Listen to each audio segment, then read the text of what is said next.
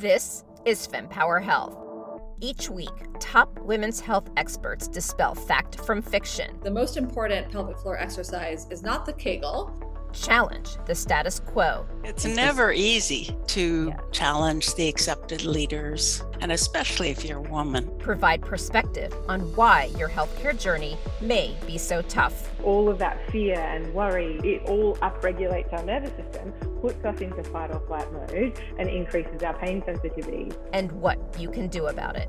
The number one thing is you have to advocate for yourself and you have to be prepared. Your journey to get empowered starts now.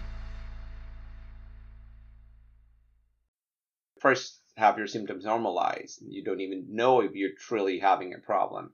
And then you see a physician and you get this dismissal or create the self doubt or maybe maybe it's all in my head or maybe it really isn't a problem. Then what that does is it delays the diagnosis. In fact, one survey found that uh, about one in three women with uterine fibroids reported a five year plus delay in seeking treatment.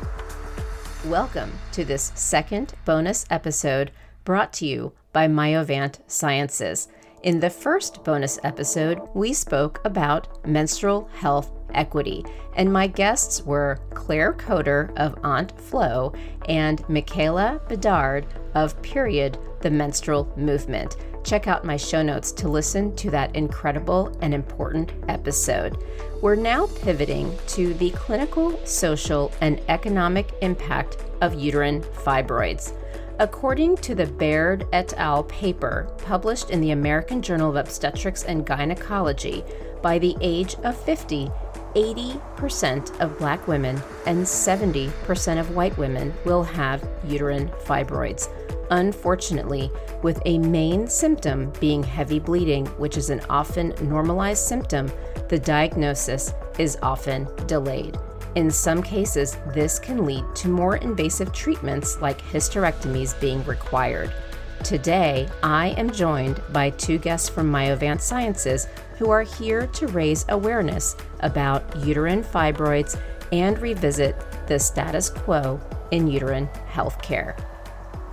So, welcome to the episode today. It is so great to have you both. So, why don't we begin by you providing a bit about yourself and your background, and then we can get into our important topic. So, Juan Camilo, why don't you go first?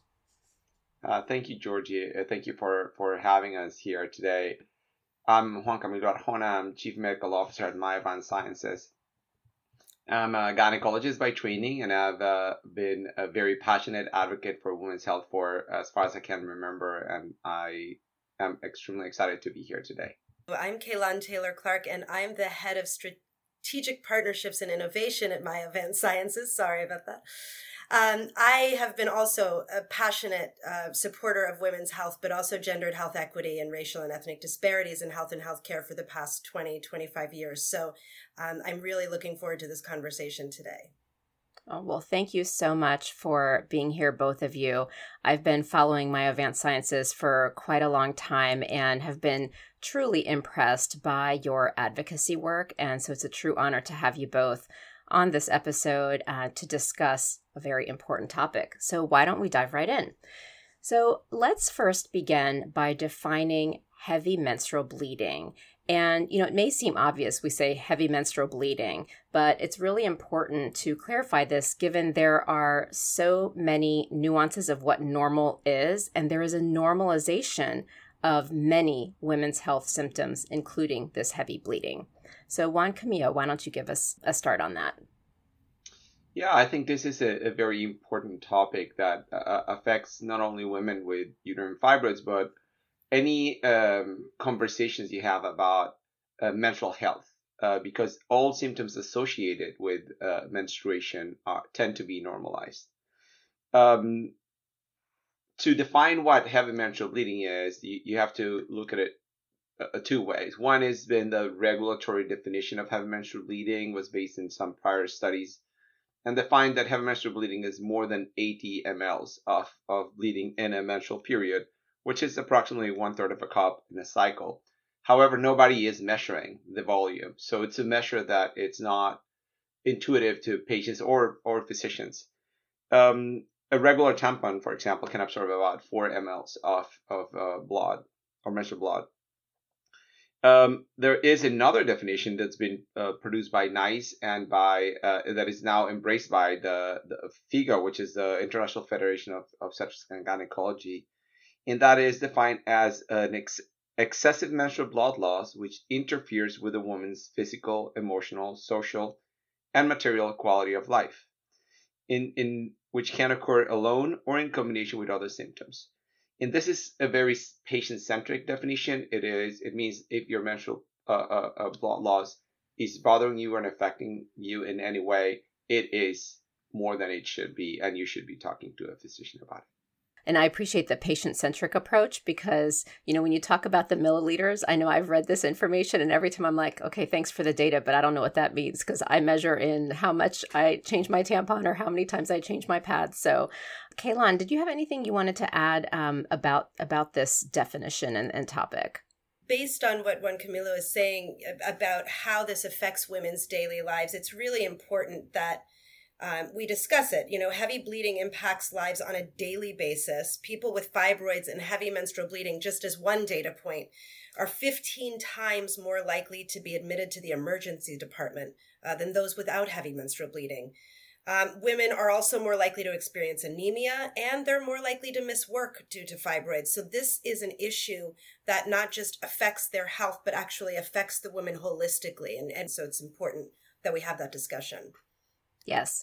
And so you alluded to to uterine fibroids. So menstrual bleeding can be a sign of many different conditions, but today we are focusing on uterine fibroids.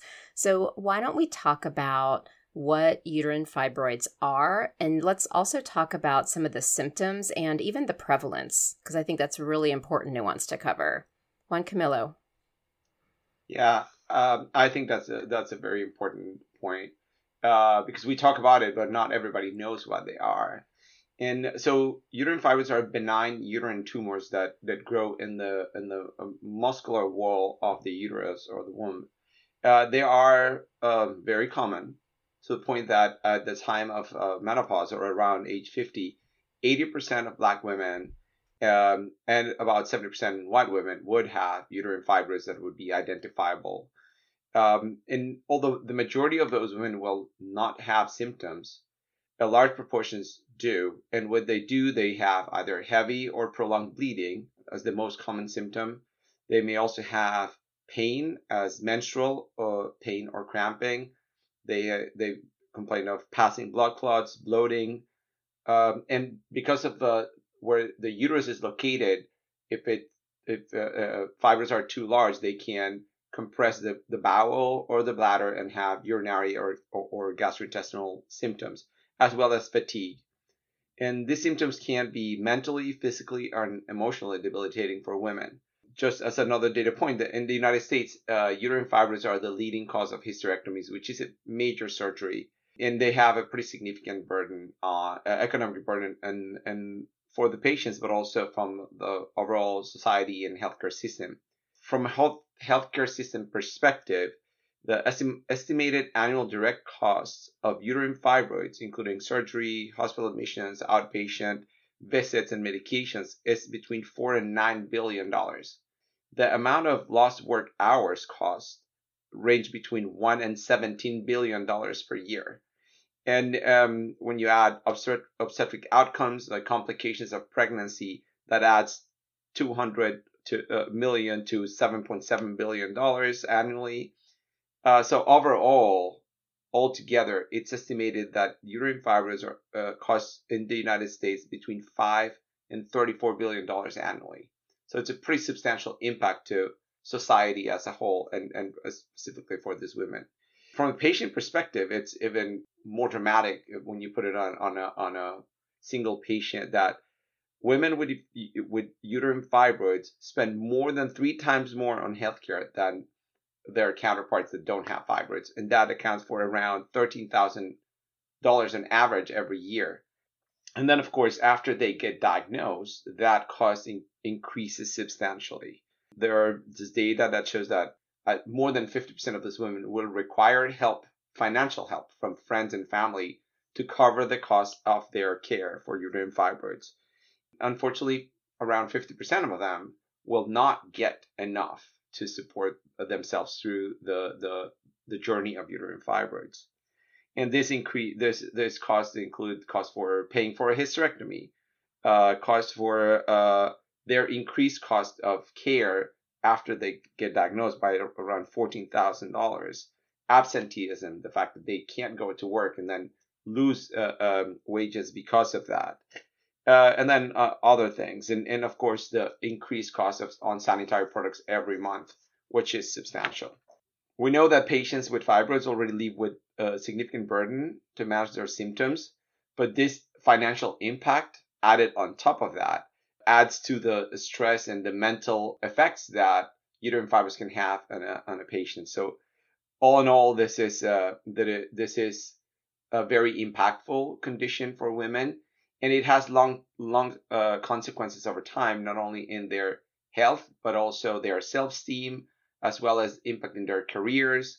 So it is it is a pretty substantial impact how is it that uterine fibroids specifically are identified and treated? Because you also spoke about, you alluded to it at least, about not in all cases does something need to be done about it. And so, um, can you talk a little bit more about about that? Yeah, and, and I'll go back to the point I made about the definition, right? The definition of heavy bleeding, which is the most common symptom, and the point you made about normalization of those symptoms.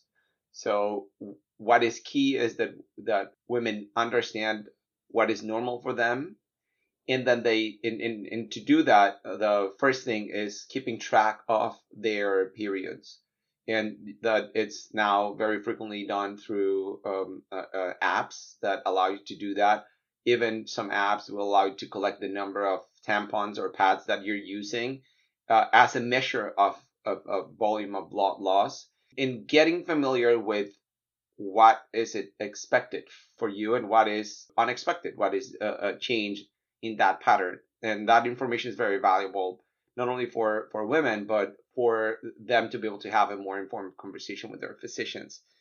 Usually, to be diagnosed, uh, a woman perceives that bleeding to be bothersome and, and therefore worth having a conversation about.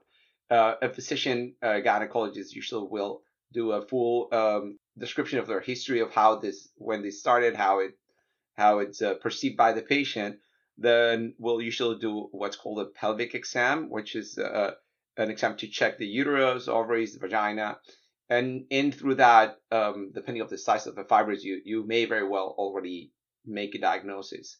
To confirm that, it, usually an ultrasound is done, where some uh, sound waves are used to see the uterus and you can see and describe very uh, precisely the location and size of fibroids.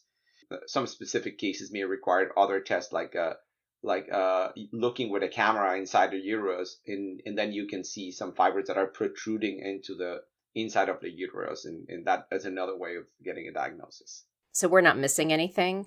When it, when does one know the pelvic um, exam is sufficient versus needing to get something more done because we'd hate to miss it, correct? Absolutely. And I, I, think that it this is a slightly different procedure than the laparoscopy. Okay. Um, usually with the pelvic exam, you're you're basically touching the outside of the uterus, so you can see if it's larger and you can feel the fibroids, then that's pretty evident. Then the ultrasound will show you the majority of, of fibroids as well. But if what we're talking about is a, a small fibroid that is protruding into the cavity of the uterus. You may not be able to see that with the, or, or feel that with a pelvic exam. And you may see it in the uh, ultrasound, but you may not know if it is a fibroid or something else. Got it. And therefore, what you do is called hysteroscopy, where you use a, an instrument similar to the one you use in laparoscopy, but smaller.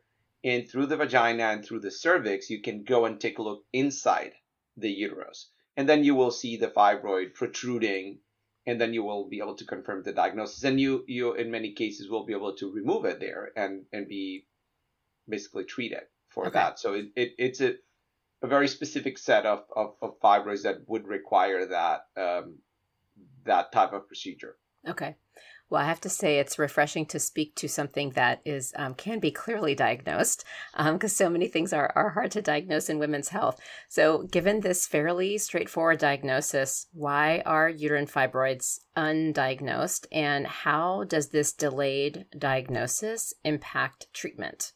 Yeah, well, before approaching the care provider, it's it's difficult to identify because it's hard to talk about not only for individual women but for our society as a whole.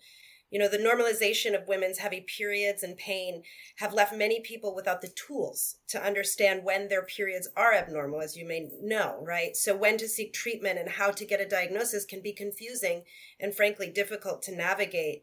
Uterine fibroids also tend to run in families, which can lead to the normalization. You know, you hear, well, my mother had that, and my grandmother had that, so it must be normal. Uh, that kind of thinking really does dull the the the impact of being able to identify um, the fibroids, and so um, that's a really important piece. And then add to that society and the taboo nature of talking about menstruation it serves to further marginalize and isolate people. So this can be really difficult to talk about. And so when we get to a provider, even more barriers come into play than just the ability to talk about periods and heavy menstrual bleeding in particular. So, thank you very much for that explanation. So, Juan Camilo, can you talk to us then about the the treatment choices? So, we've talked so much about the challenges, um, in facing getting diagnosed, even if even though it is a fairly straightforward diagnosis. So now we've gotten that diagnosis. What do we do next? Yeah, and I uh, it's important to understand that there are many treatment options, in, in uh, uh, thankfully today for patients, and and not every option is right for every uh, person, and therefore having a thorough conversation about those options including the, the, the, the woman's perspective on what is best uh, for her at their stage in their life. It's, it's, uh, it's a very important. The choice of treatment is guided by the size, number, and location of the fibroids. Like a small intra uh, uh, uh, fibroid inside the cavity may be very well treated with a hysteroscopy, as I just described before, um, as well as the. It's also guided by uh, the woman's symptoms. If it's more pressure or bleeding or pain, bleeding, of course, being the most frequent.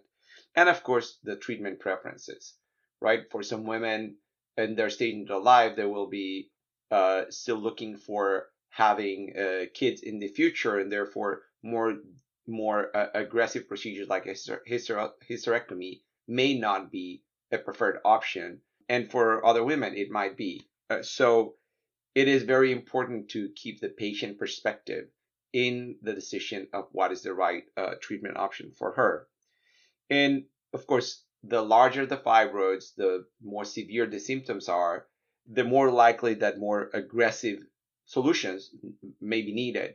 And therefore, uh, this may have a negative impact on patient mental well-being and, of course, limit the options of treatment, as I, as I mentioned. So it is very important to we re- for us to reduce the delay in diagnosis and in managing uh, the the normalization of symptoms and other other factors that we've discussed already, so that we can get to the earliest possible diagnosis and and then give the the most broad set of options for women to treat their symptoms. You know, any words of wisdom, you know, especially since you've been a practicing physician, of what women can do. I mean, I know on the FemPower Health podcast, we encourage doing your research, being prepared with questions when you go to your doctor, but any other words of wisdom because it isn't a black and white. I mean, obviously, if it's very severe and you're in a lot of pain, it's probably a little bit more clear um, what the options may be. But just curious if you have any um, words of wisdom.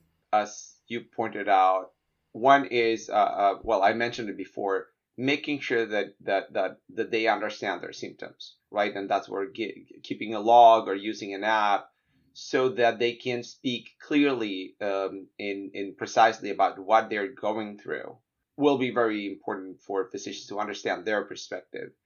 But the other point that you raise is is doing the research and understanding what those options are. And and there's more and more information these days available in multiple multiple places in the internet and in uh, other sources where they can see what is available, what are the pros and cons of each of those options, uh, so that they're prepared for the conversation.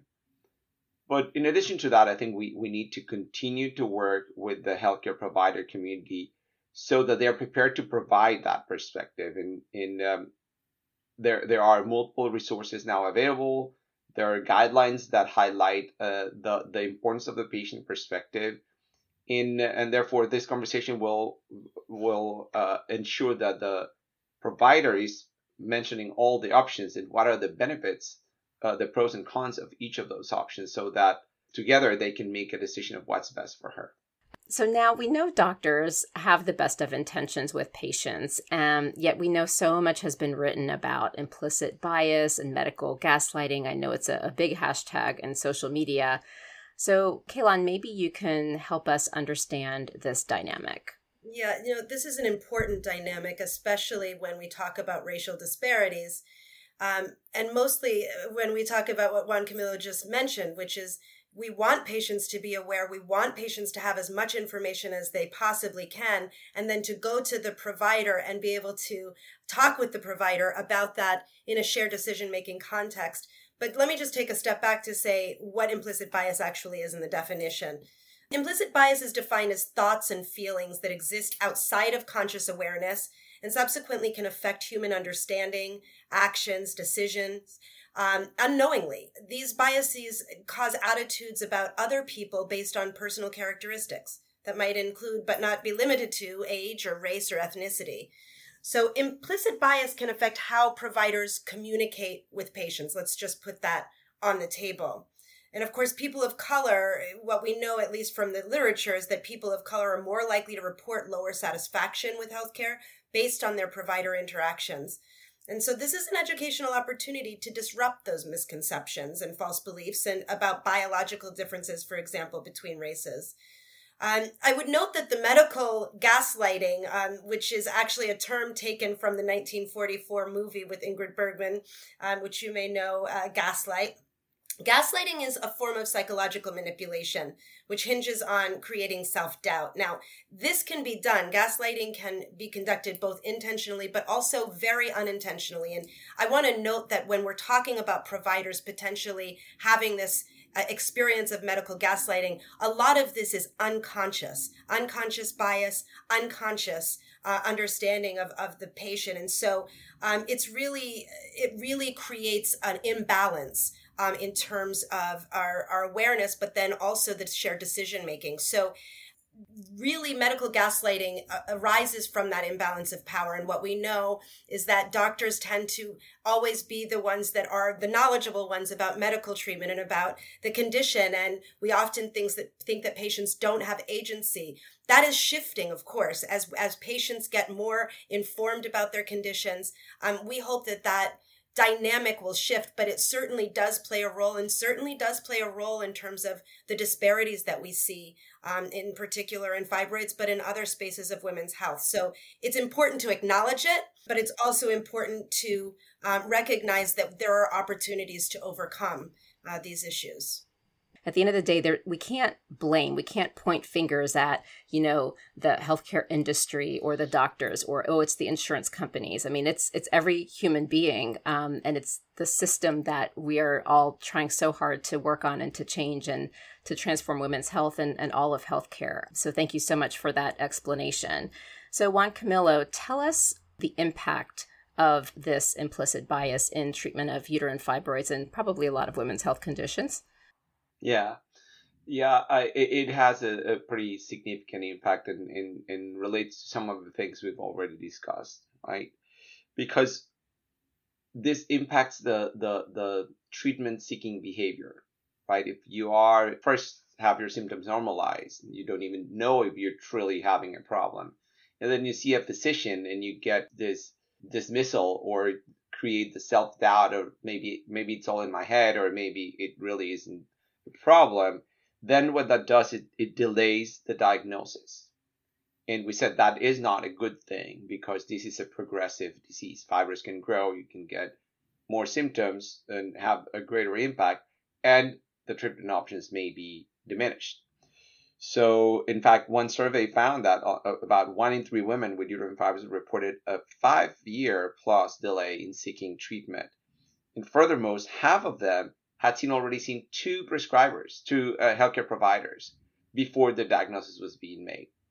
So it's not that they didn't reach for them. It's not that they didn't uh, recognize their symptoms, but they just didn't get diagnosed. And, and it's part of this problem. So it really has an impact on on the future care of, of, of these women and and their their life. So, Kalahn, maybe you could talk to us about whether or not there's um, certain groups of women who could potentially be more impacted as a result of this implicit bias and why that might be the case. Well, we know, and you know, we see this play out across Black women's lived experience, in particular of uterine fibroids. But there's a dearth of data actually on how uterine fibroids impacts other women of color.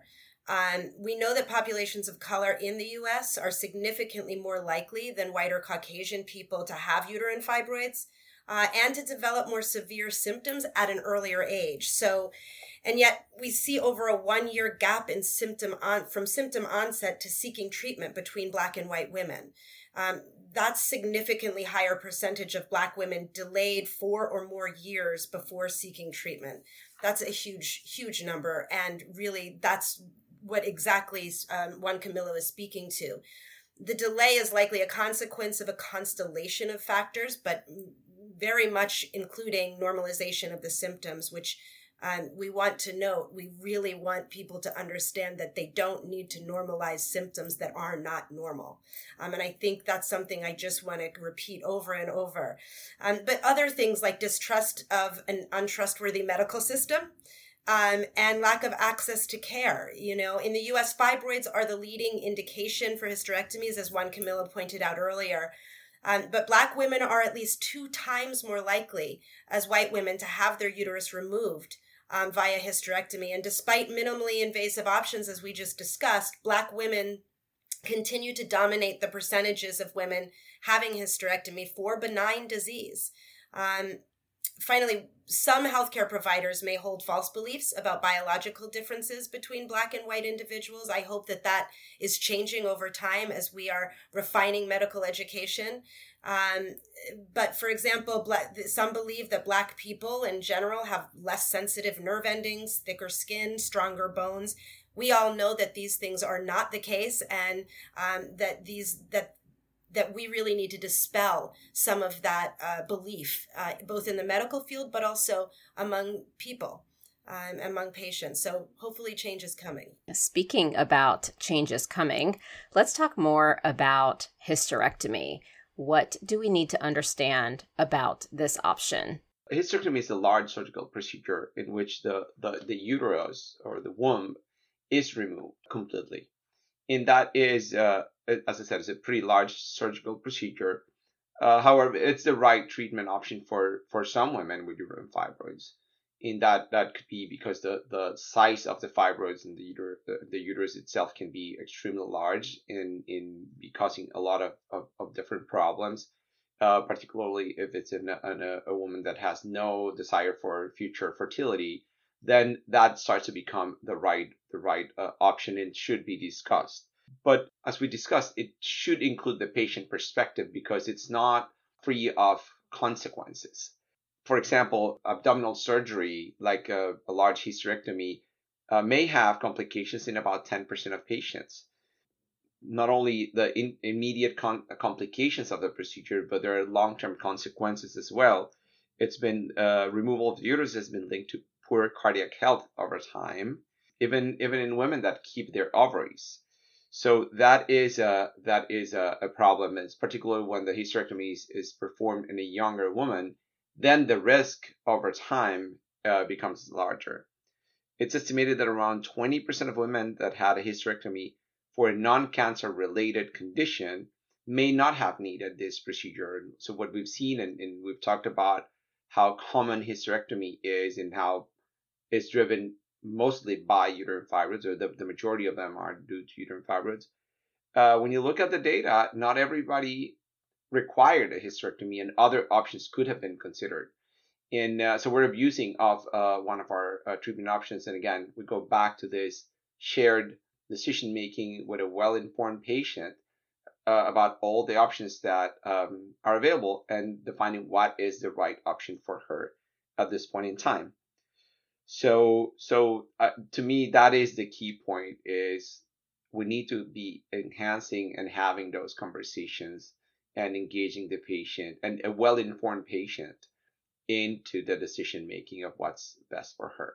I feel like my introduction of changes coming was probably uh, too soon given the type of explanation you just gave about hysterectomy, but I think it's important to have that perspective to talk about why the change that's coming is important and i always like to share these you know little milestones that start to create the big leaps in women's health so the american college of obstetricians and gynecologists which is often referred to as acog ACOG produces practice guidelines for healthcare professionals and educational materials for patients, and they provide practice management and career support, facility, facilitates programs and initiatives to improve women's health, and advocates for members and patients. So they do a ton of work.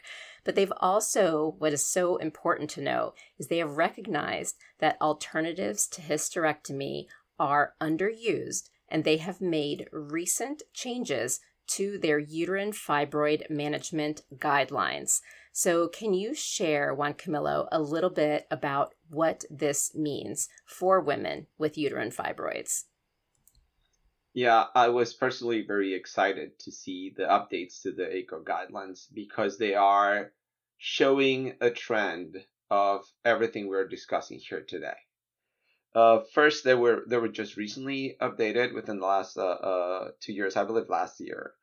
And uh, the first thing it says is that all options should be on the table, and that the benefits and risks should be provided to the patient clearly and objectively, so that um, in a shared dis- discussion, uh, uh the best option can be decided for that particular woman. So that is, to me, one of the big successes from this update although they do not provide an algorithm algorithm for treatment like many other guidelines do. So do these first, then follow this.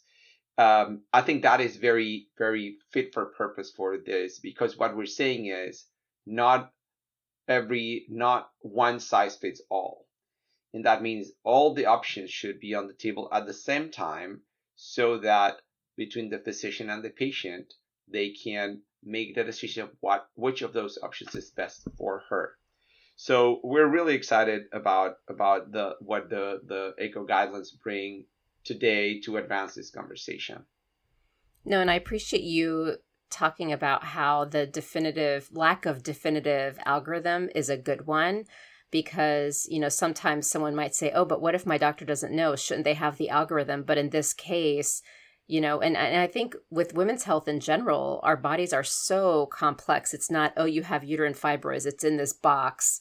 You know do something check yes or no. You know it's it's the whole system that needs to be taken into account. So it's great to hear that not having that algorithm is actually helpful and it is great news that um, they are guiding um, healthcare professionals to look at alternatives first. But Kalahn, um, we know that the healthcare system isn't perfect. It's sadly um, quite siloed. So, what concerns might there be around lack of awareness for these new practice guidelines, and how could that impact women who are struggling with uterine fibroids? Well, as we know, at least on the medical side and, and in the health sciences side, the implications for guideline changes in practice are that they're slow to be applied um, and sometimes often not applied. Um, so the gap in time between actually publishing the guidelines and when the practice changes may be quite um, long. Um, so what we what we really want to focus on is being proactive in your disease management uh, decisions, and that just goes back to the point of shared decision making, um, which we think is really the gold standard. This is what women can do. Um, shared decision making means that patients have the information that they need to be able to have a real conversation with their doctor and to have a productive conversation with their provider. I should say it may not be a doctor, but it introduces choice. It describes options, um, often integrating the use of patient decision support, um, helping patients explore the preferences and make decisions. Um, th- this requires empathetic discussions of reproductive plans patient values, and treatment goals that are critical to shared decision making. So that's really how we see being able to overcome that gap in terms of the practice, or, or should say the publication to the practice. Thank you for that. And and I would like to also state that I had actually interviewed someone from ACOG um, about different guidelines that were set in place postpartum. And, you know, she also acknowledged the challenges around that. So it's not just the three of us here. Um, you know, it's people within ACOG who acknowledge this challenge. And uh, I'm inspired to make sure that in the show notes um, for this episode, I will post a link to the revised ACOG guidelines. So if anyone is having a challenge, they can share it with their doctor and hopefully they can spread the word to their practice to make sure everyone is aligned. So now let's get solution oriented given these dynamics of what women can do. So, you know, you mentioned shared decision making and self advocacy. Both of you have spoken about. Um, as a patient, it's it's commonly discussed with uh, many of the doctors that I've also interviewed on the podcast. Um, so tell us what might this look like for uterine fibroids. So Kalahn, maybe you can get us started. Well, as I mentioned, you know, the gold standard is shared decision making. And I think um, that really is going to require, and I'll just repeat what I said before empathetic discussions of reproductive plans in particular. That's going to be extremely important, both for an understanding of what treatment then the woman wants to have and at what time in her life she is, um, but also talking about the patient values. Uh, her treatment goals are critical to shared decision making and i just i reiterate that because um, as we get more agency, and I like to say patients are getting more agency daily um, with more information that comes out. And that's what actually makes shared decision making work, right? Um, that we have patients that have as much agency and information uh, in terms of not just um, what their condition is about, but also being able to articulate their preferences and their values and their needs. So um, that's what I think is one way that we can really overcome um, some of the issues that we see. Juan Camilo, what are your thoughts? As a as a gynecologist, I I am a true believer that healthcare providers want to do what's best for the patient. Like there's always good intent. Uh, however, a well-informed patient's perspective is not always part of that conversation, and then this this uh, what needs to be this shared decision making it's gets uh, shifted with a lot of uh, uh, or, or it's overpowered to the the physician right, that has more information and experience and and and um and therefore that shared decision making gets lost. So every activity that we do, and, and, and that's why I'm very grateful for you, everything you do, Georgie, because anything we do to provide information and raise awareness about the patient perspective with regards to uterine fibroids and in associated symptoms and, and to be honest, anything related to women's health because what many of the things we're discussing here can be applied to many other conditions, as you know very well. So I think that uh, awareness and raising awareness and, and, and advocating for this is probably a pretty important piece to this equation. And I, I also believe that that for the healthcare providers, uh, uh, education and, and more shared decision making techniques and how to engage the patient and make sure that she is understanding her options and the benefits and risks of each of them, it takes time. And we should be all trained and prepared to do that. I think that that those things would would bring um, way better outcomes for everyone here. Outside of creating an ideal state where women had more than 10 minute doctor appointments, what else can women listening on the podcast do for themselves and their loved ones. Change must be driven from both ends of the this shared decision making equation. And I think that what women can do is is educate themselves and learn, uh, because knowledge increases their capacity to self advocate. And we're in this uh, uh, very exciting time where self advocacy by women we are seeing across the board in all uh, uh, areas of life, and, and, this is not one uh, that is that is lacking. So I think that that building on that momentum and taking control and ownership of of uh, your uh, life and your condition and having that conversation will will um, will drive a significant change. I you know I can't agree more with Juan Camilo, and I just wanted to add to that that you know taking action by joining the women's health advocacy community is yet another way um, that you can be involved um, joining, for example, the uterine fibroids community, like our some of our favorites, the White Dress Project, uh, the Fibroid Foundation, and others, Um, from both individual education all the way to state and federal policy, the fibroids community is working really to drive change. Uh, social media pages will also be linked in, um, so that's another space to uh, to look. Um, but I would also just note, please share this podcast with your community. Um, you know, I know, Georgie, that you are always talking about folks sharing it, but I, I think the majority, especially of premenopausal people with uteruses, will have fibroids in their lifetime. And yet many don't know about the condition. So awareness is key. So the more that we share this information with people, uh, the better they can take action, both for their own health as well as the health of their communities. Well, thank you both so much for educating the community about this very important condition. And I think this is really relevant for women and healthcare professionals and even loved ones um, and those developing products that are supporting women's health. And I thank you both for Myovant Sciences' commitment to women's health. Um, so thank you so much for that. And for both of you as individuals, I know we've gotten to know each other over the past year or so. And um, I just think you both are truly fantastic and just really appreciate your passion and hard work in this space because we, we need it. And um, the collaboration is key. So thank you so much. Thank you so much. Thank you so much, Georgie, for having us. Thank you for joining us today. If you liked today's episode, please rate it and write a review where you listen to this podcast. It helps to make sure other women see this episode. You can also find FemPower Health on Instagram at FemPower Health. Please check out my show notes for references made in the podcast, along with a link to the Uterine Fibroids Toolkit, a patient empowered guide by the Society for Women's Health Research. And if you would like to learn more about uterine fibroids, listen to my episode with expert Dr. Opoku Anane out of UCSF.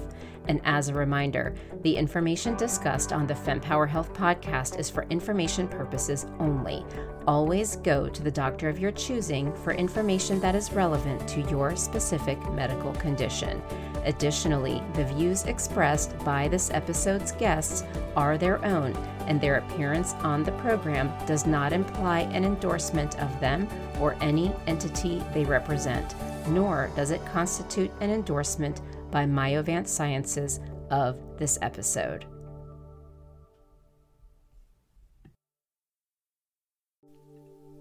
And that wraps up another empowering session here at the FemPower Health Podcast. Now, before you dash off, I've got a quick, exciting invitation for you.